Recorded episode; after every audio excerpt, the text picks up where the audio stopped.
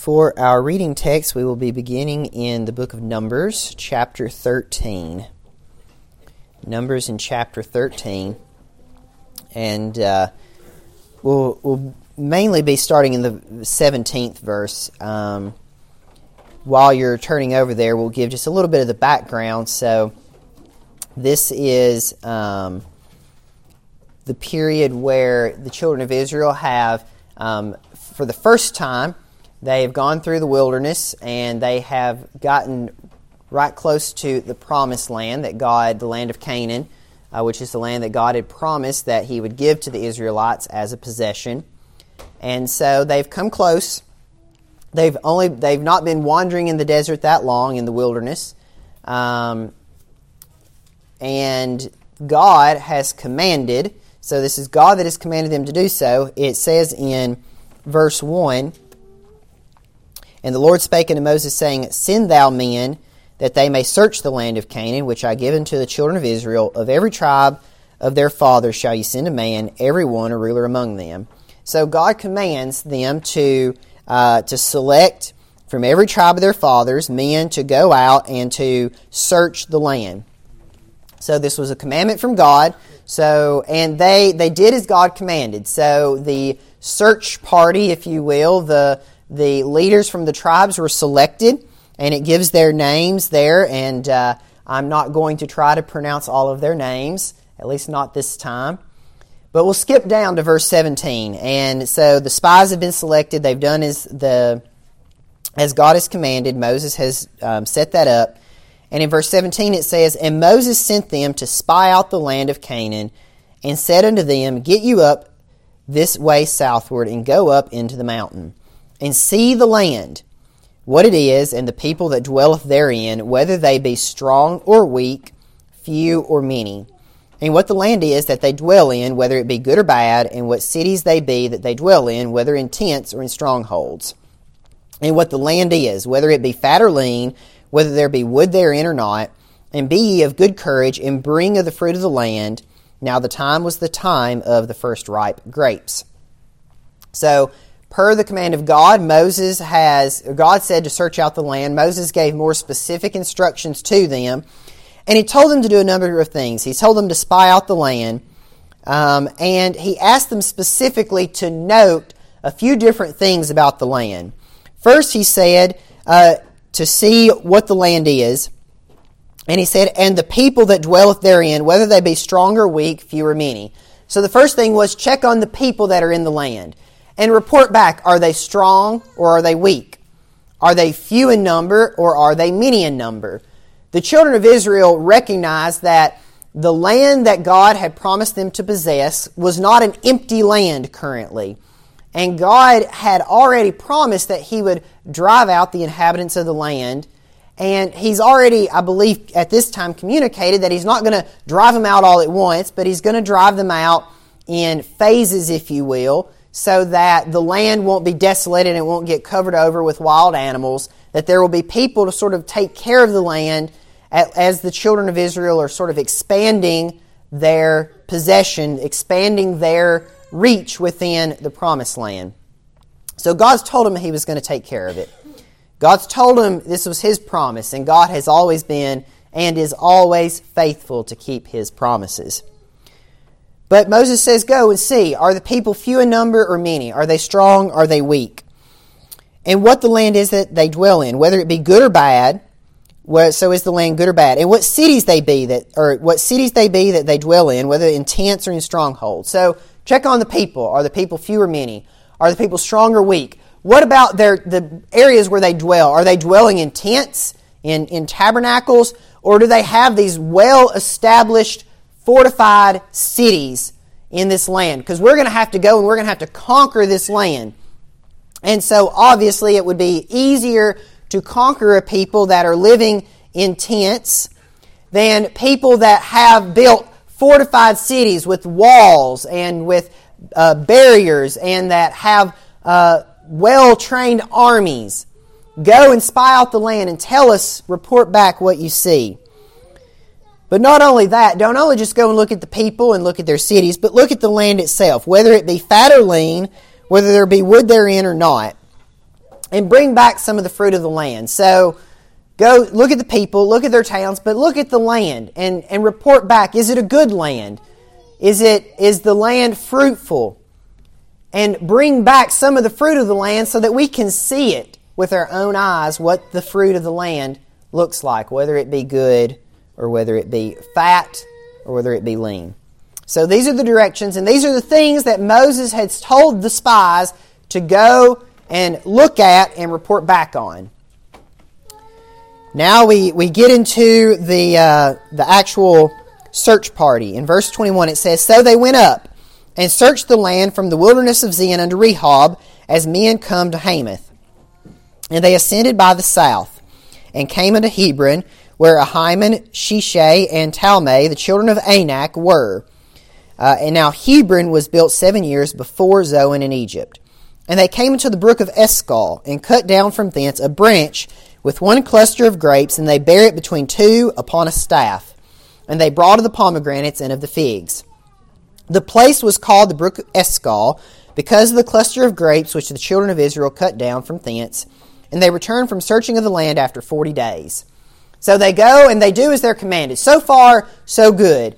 God said, Go search the land. They got their, their elders. Moses gave them instructions of what to go look at.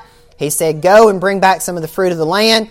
They go, they look at it for 40 days. They, they bring back some of the, uh, it says some of the grapes and some of the pomegranates and some of the figs from the land. So they're bringing back the fruit of the land.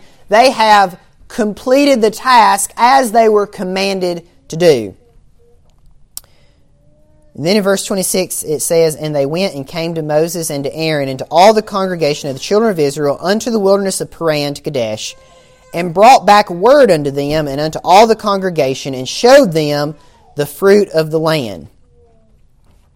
And they told him and said, We came unto the land whither thou sentest, and surely it floweth with milk and honey, and this is the fruit of it.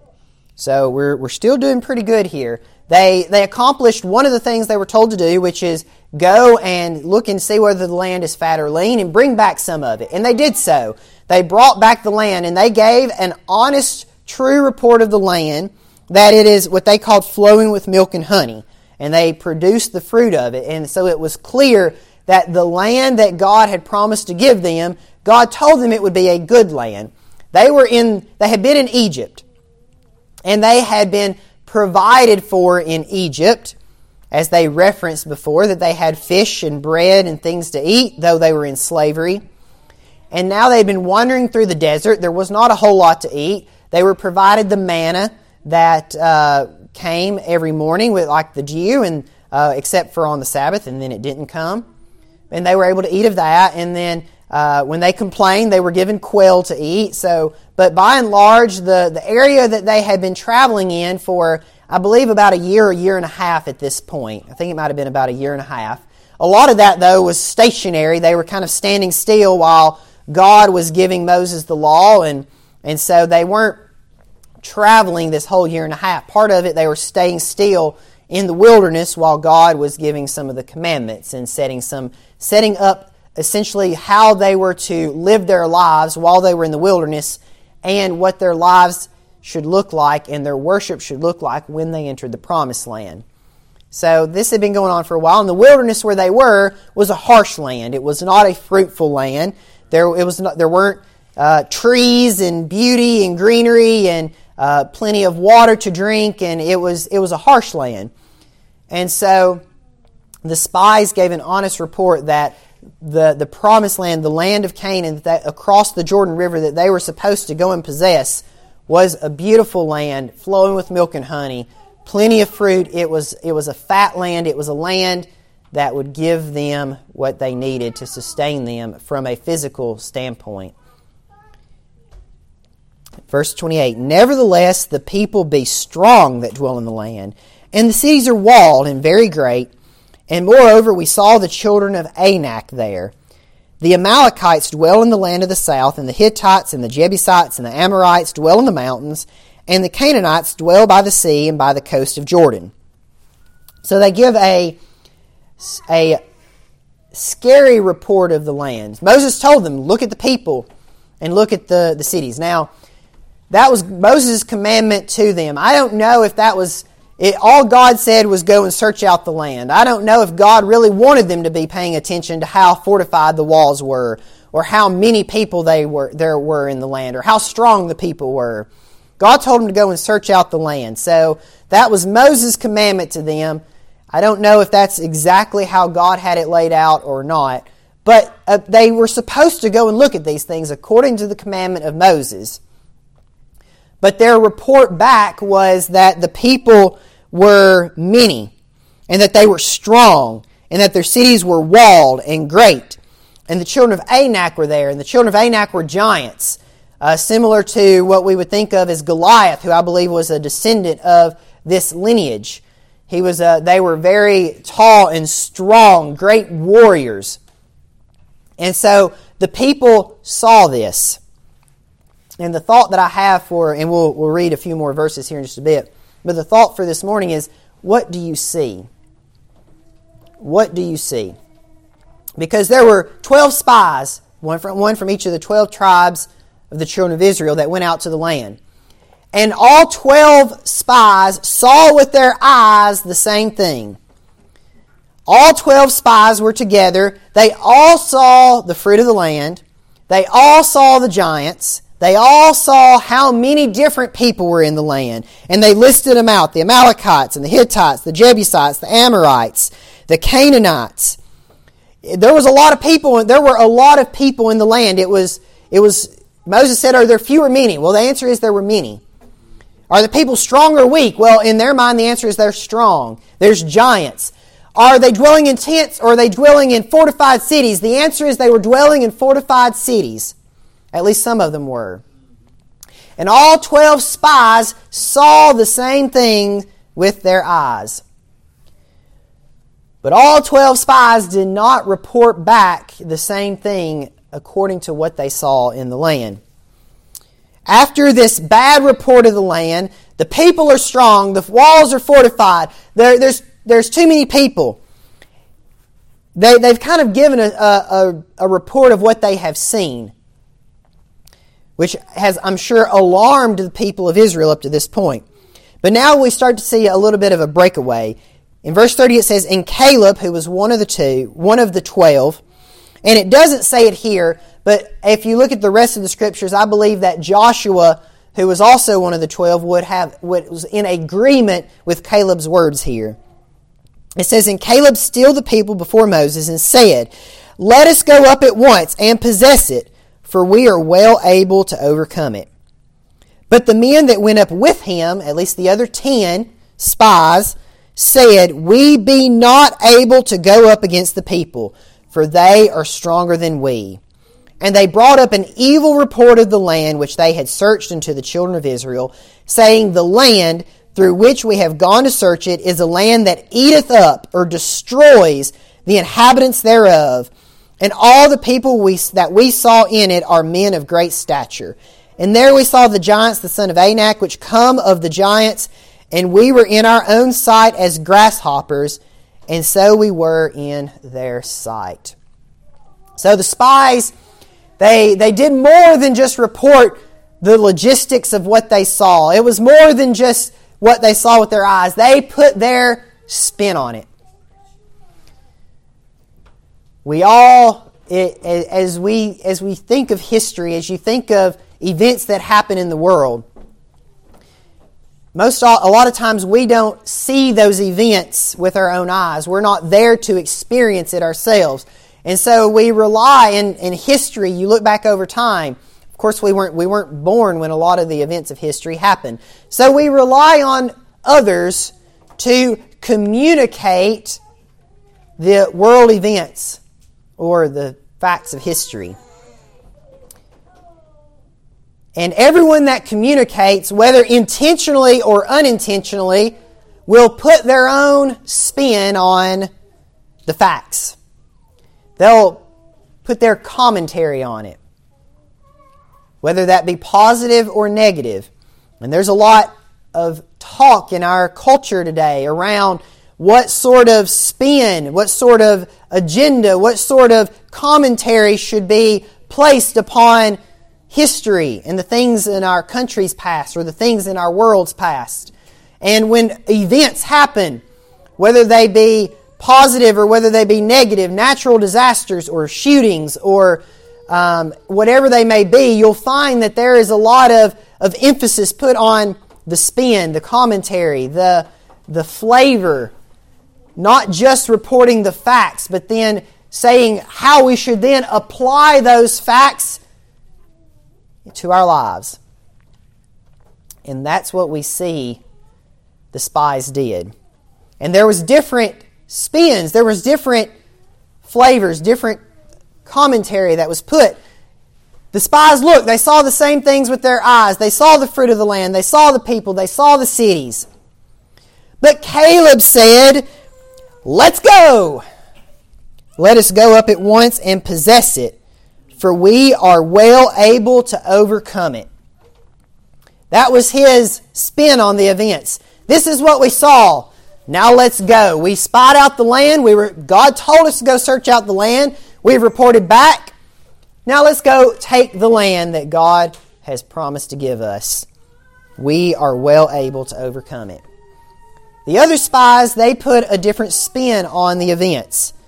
We be not able to go up against the people, for they are stronger than we. And then they talked about how the land ate up, it destroyed the inhabitants. The men are of great stature. The giants are, are so big that we are uh, in our own sight as grasshoppers, and so we were in their sight.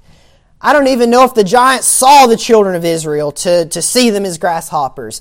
If they were very good spies, they probably didn't want to be seen by the people they were spying out. But in their minds, in their hearts, they had made the decision the land was no good for them. And they, that is the evil or the bad report that they reported back to the children of Israel. Moving into chapter 14, we, I want to get to a few verses here because we see the results of this. In the congregate, in verse 1, it says, And all the congregation lifted up their voice and cried, and the people wept that night. And all the children of Israel murmured against Moses and against Aaron. And the whole congregation said unto them, Would God that we had died in the land of Egypt, or would God we had died in this wilderness? And wherefore hath the Lord brought us unto this land to fall by the sword, that our wives and our children should be a prey? Were it not better for us to return into Egypt? And they said one to another, Let us make a captain, and let us return into Egypt. Then Moses and Aaron fell on their faces before all the assembly of the congregation of the children of Israel. Because of the bad report, the evil report of the spies, it was only 10 men. There were hundreds of thousands. I think it was just over 600,000 men that were 20 years old and up that had left Egypt. And it would, this would not have been that long after the first census was taken uh, at the beginning of the book of Numbers. So you're talking about over 600,000 men that were 20 years old and upward, plus all the other men, all the other men that would have been less than 20, plus all the women. So you're talking about well over a million people, and I'm sure, and I don't know the exact number. And this doesn't even count the Levites. The Levites were only, I think, maybe 22,000. But again, of certain ages. So hundreds of thousands, millions of people. Ten people go look at the land and give a bad report. And the decision is made we're going to make us a captain, we're going to set someone over us, because Moses and Aaron obviously aren't getting it done. We're going to set someone over us that's going to take us back to Egypt. That's what we're going to do. In verse 6, it says, And Joshua the son of Nun, and Caleb the son of Jephunneh, which were of them that searched the land, rent or tore their clothes. So two of the spies, they tear their clothes, and they spake unto all the company of the children of Israel, saying, The land which we passed through to search it is an exceeding good land. If the Lord delight in us, then he will bring us into this land, and give it us, a land which floweth with milk and honey. Only rebel not ye against the Lord, neither fear ye the people of the land, for they are bread for us their defense or their protection is departed from them, and the Lord is with us. Fear them not. But all the congregation bade stone them with stones. And the glory of the Lord appeared in the tabernacle of the congregation before all the children of Israel. We'll stop our reading there. Uh, we see God's response later into this chapter. You can uh, read through that. It goes right along with it, the, the context of what we've talked about. And uh, this, this event, this is a big deal. This has a big impact in the story, in the narrative of the, the children of Israel, in, in this part of God's people and their relationship with them, because with God, um, because of this rebellion and past rebellions that God references, the children of Israel are essentially, essentially um, God judges them to have to wander in the wilderness for a full 40 years, a year for each day that the spy spied out the land.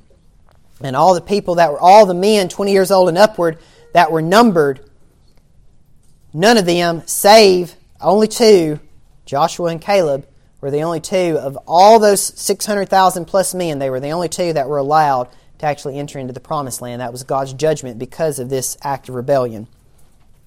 We also find that the other 10 spies died in a plague. They were, uh, God judged them for their evil report.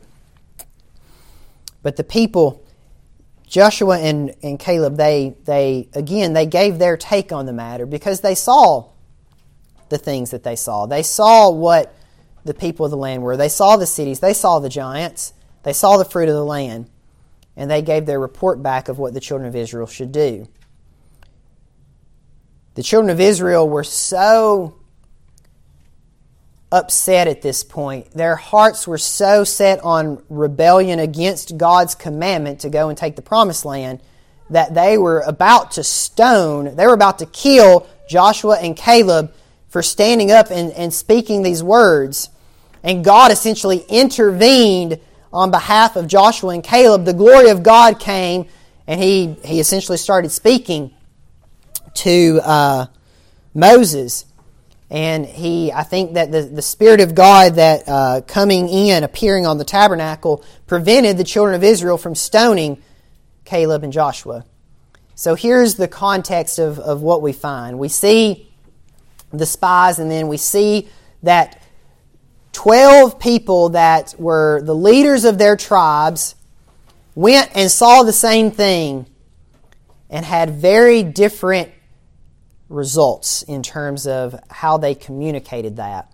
What they saw was, and we, we, uh, we talked about this, uh, Brother Jimmy, for the devotional this morning, he talked about uh, the scripture that he who hath ears, let him hear.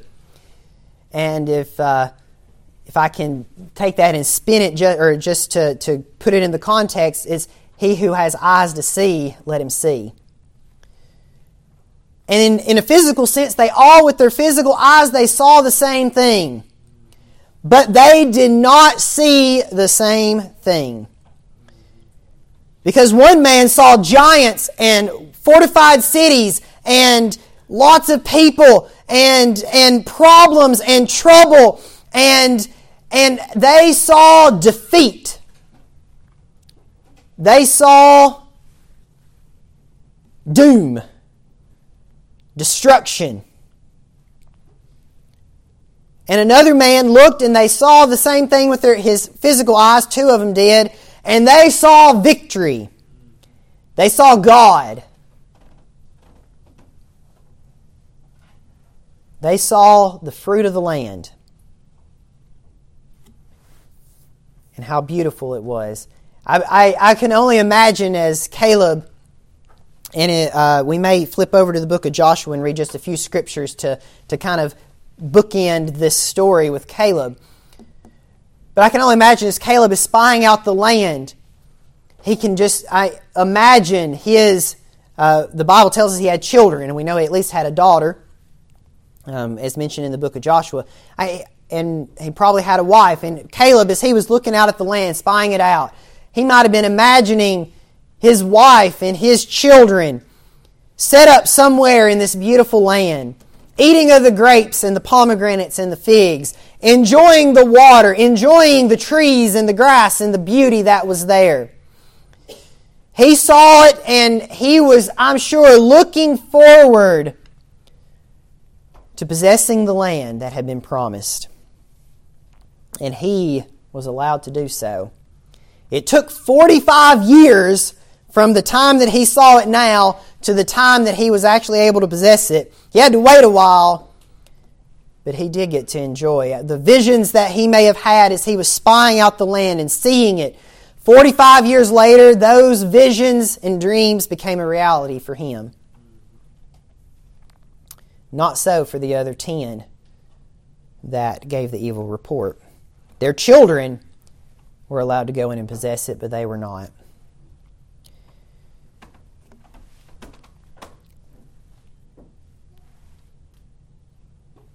We have our own challenges today, our own problems. We're not uh, called out to, to physically wander through a desert and go out and spy out a land, and we're not setting ourselves up for a physical, maybe some of you are, but we're not going, we're not preparing ourselves that we're going to be going and fighting another group of people to kill them and to take over their physical land. That's not what God has for His people in this period of time.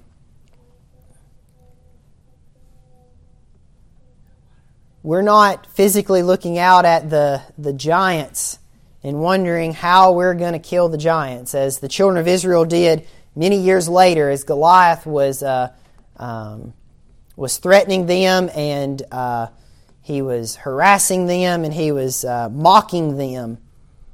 And they couldn't figure out how they were going to kill the giant until David stepped in. We don't have physical giants that we're trying to figure out how we're going to uh, kill them with a sword or with a sling or with a spear. But the philosophy, the, the, the context of the children of Israel very much applies to our lives today. Because when you focus on the troubles, when you focus on what's going wrong, when you focus on your trials, when you focus on the, the, the challenges and the difficulties in your life and you see them and you start to dwell on them and you start to, to think about them and you start to, to wonder how you're going to overcome them, it just snowballs. And it gets they, they, they look bigger and bigger and bigger the giants looked so big to these ten spies that they said we were as grasshoppers in our own sight. They admitted we looked at them and we felt like we were just grasshoppers. The giants, though they were big, and, and if you look at the context of the Bible, at least I think Goliath was supposed to, he wasn't 50 feet tall, he was probably, I think, maybe somewhere around eight, nine feet tall, or somewhere in there, the Bible tells us, which is tall. I'm not that tall. But it's not exactly the, the context of a grasshopper. They saw these giants who maybe were three or four or five feet taller than they were. But in their minds, these giants might as well have been a hundred feet tall. Because in their minds, they just grew bigger and bigger and bigger. The cities, though they were fortified, they might as well have had walls a thousand feet tall made of diamond and steel. Because in their minds, they were impenetrable. And while there were a lot of people living in the land of Canaan at that time, they might as well have been like as the sand on the seashore in multitude because the children of Israel, when they looked at it, they, they couldn't even see the grass and the trees and the beauty of the land because all they could see is all the people that were there. They saw these things, they saw the challenge ahead of them, and in their minds it grew to something that was impossible. Their focus was on the bad. That's what their, their minds were focused on. They, and they came back and they reported that the land was good. They did say, yeah, the, the fruit, it looks great. Here's some examples of it. But that's not really what's on our mind. Here's what's on our mind. And then they go into it. The people are strong, the walls are fortified, and we cannot conquer it. Who cares how good the land looks? The grapes aren't going to taste very good when we're dead. And that is where their minds were. Problem after problem that they could not overcome. Caleb and Joshua, their minds were on something else. They, they saw something different. Because they, uh, they when they gave their uh, now they maybe as it says that the spies came back, and it says that in Numbers 13 that it, it did report that the people are, are strong. I don't know if Caleb and Joshua were a part of that communication or not. Because, I mean, it was a fact of the matter. They did see giants in the land. Caleb and Joshua could have reported that honestly. They saw giants in the land. They could have reported honestly that they saw walled cities. That was a true statement of what they saw, and maybe they reported that. But whenever Caleb or Caleb and Joshua are found speaking on their own away from the other spies, their focus, their attention is not on the giants and the number of people and the fortified cities. It's on the fact that they should go and possess it. They can overcome it. The land is beautiful. It's a good land and their focus is on how they know that they're going to overcome. If the Lord delight in us, then we will bring us into this land and give it us, a land which floweth with milk and honey. And they knew, they said, Fear ye, or uh, neither fear ye the people of the land, for they are bread for us. Their defense is departed from them, and the Lord is with them. I'm sorry, the Lord is with us. And that made all the difference in the world. You see, their focus was not on the problem, their focus was on the solution. Their focus wasn't on what they saw with their physical eyes, but what they knew by faith in God. And that made all the difference in the world. Because it didn't matter how big the giants were, it didn't matter how fortified the cities were, it didn't matter how many people there were. It mattered who God was with. God is with us. So don't fear. The land is beautiful, just as God promised and God is with us. If God is for us, who can be against us? Now, Paul wrote that in the book of Romans, but Caleb and Joshua might as well have uh, quoted it here as well because they knew. They knew. Twelve people seeing the same exact thing, and how different were their experiences. And the same is true for us. We all are going to go through trials some trials will be similar, some will be very different. And we have to be careful.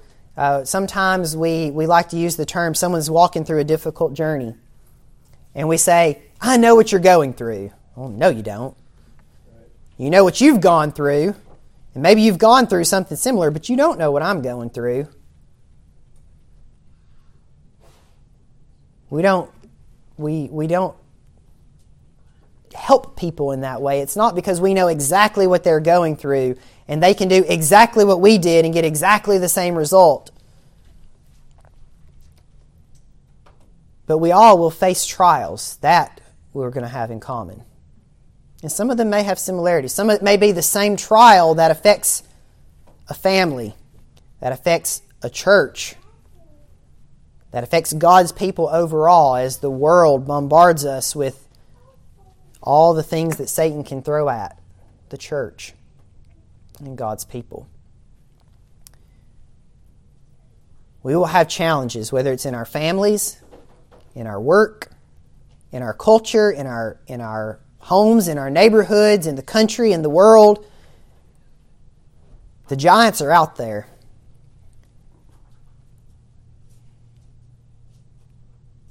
The difficulties are out there. And how we view them is going to make all the difference in the world. Because if you view your challenges and you view the problems and you see it and you look at it and you just don't know how you're going to to overcome it and and the giants they just start to grow bigger and bigger and bigger and bigger and then you're at a place where all you can think about, all you can see, all that your your life it just goes down into a place of discouragement and despair because all you have are problems.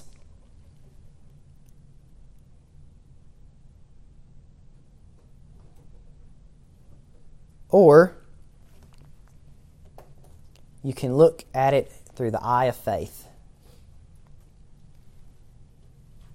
And it doesn't mean that the, the problems themselves aren't there. The giants were there. Caleb knew the giants were there. And it's not that God was just going to magically make the giants go away. Caleb knew that it was going to take a battle. And we see in Joshua in chapter 14 how this plays out. Joshua chapter 14, starting with verse 6. Then the children of Judah came unto Joshua in Gilgal, and Caleb the son of Jephunneh, the Kenizzite, said unto him, Thou knowest the thing that the Lord said unto Moses, the man of God, concerning me and thee in Kadesh Barnea.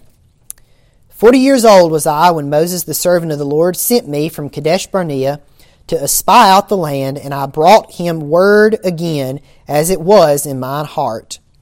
Nevertheless, my brethren that went up with me made the heart of the people melt. But I wholly followed the Lord my God. And Moses sware on that day, saying, Surely the land whereon thy feet have trodden shall be thine inheritance, and thy children's forever, because thou hast wholly followed the Lord my God.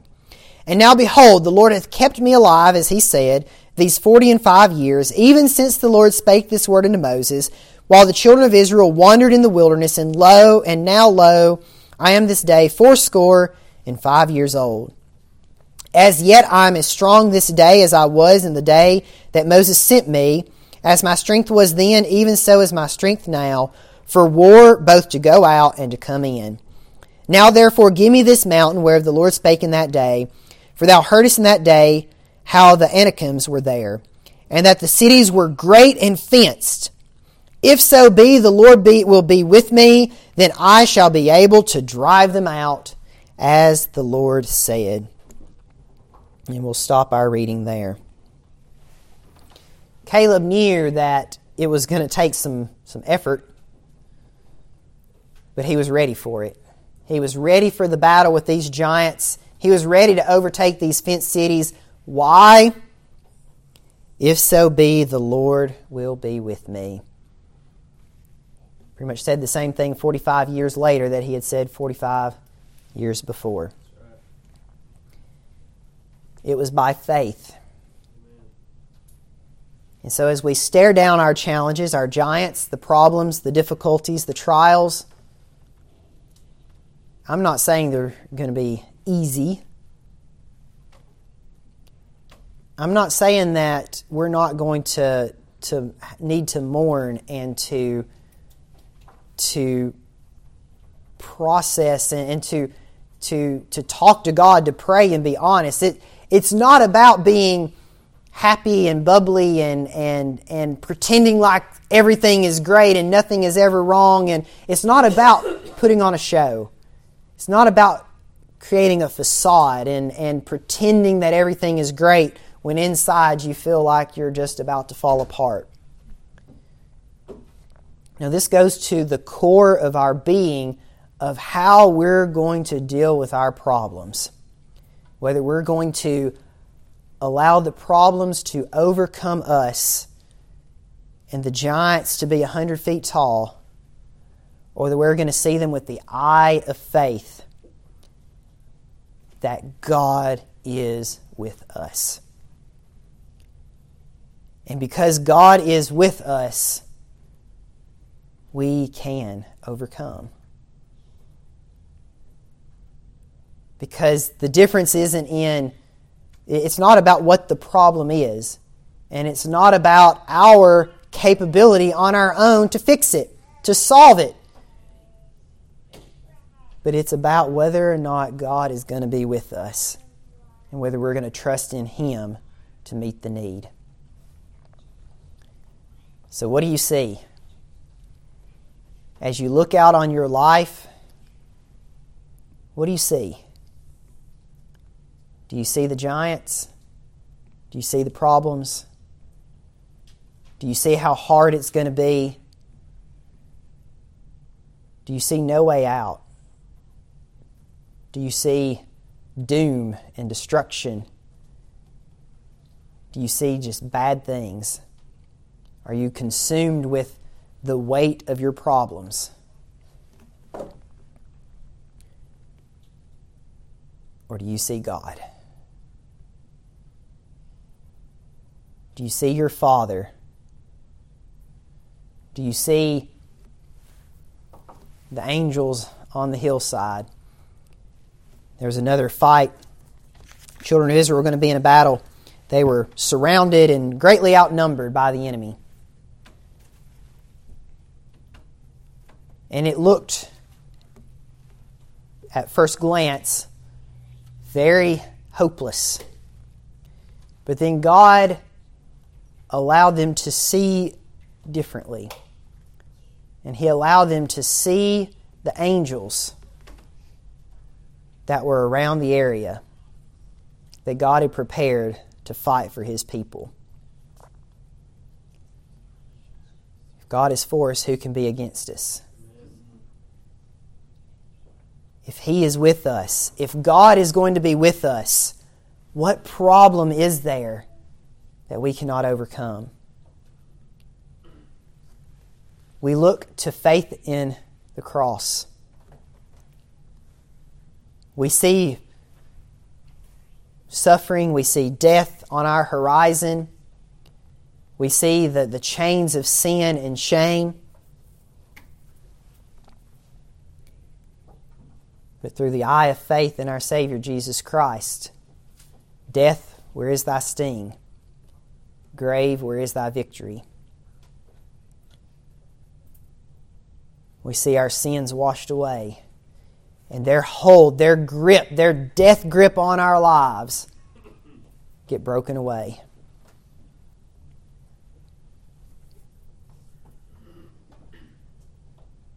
Jesus paid the price for us to be reconciled with God. And there is great victory in the cross and in the empty tomb and what they represent for our Savior, Jesus Christ. And those of us that have been saved by His grace, we have the Holy Spirit. God is all powerful. And I think most of us recognize that. We, we recognize there's no problem. It's not that God, I think most of us understand that God can do most any, can do anything. In His power, He's capable of anything. But may we, through the eyes of faith, see it in our lives that He is going to fight for us. And may we put our trust in Him so that we can see the beauty, the fruit of the land, the good things that He has promised us in His Word. And the difficulties and the problems, the giants, may they fade away from our view so that we can see the blessings of God and His great promises that we can hold on to.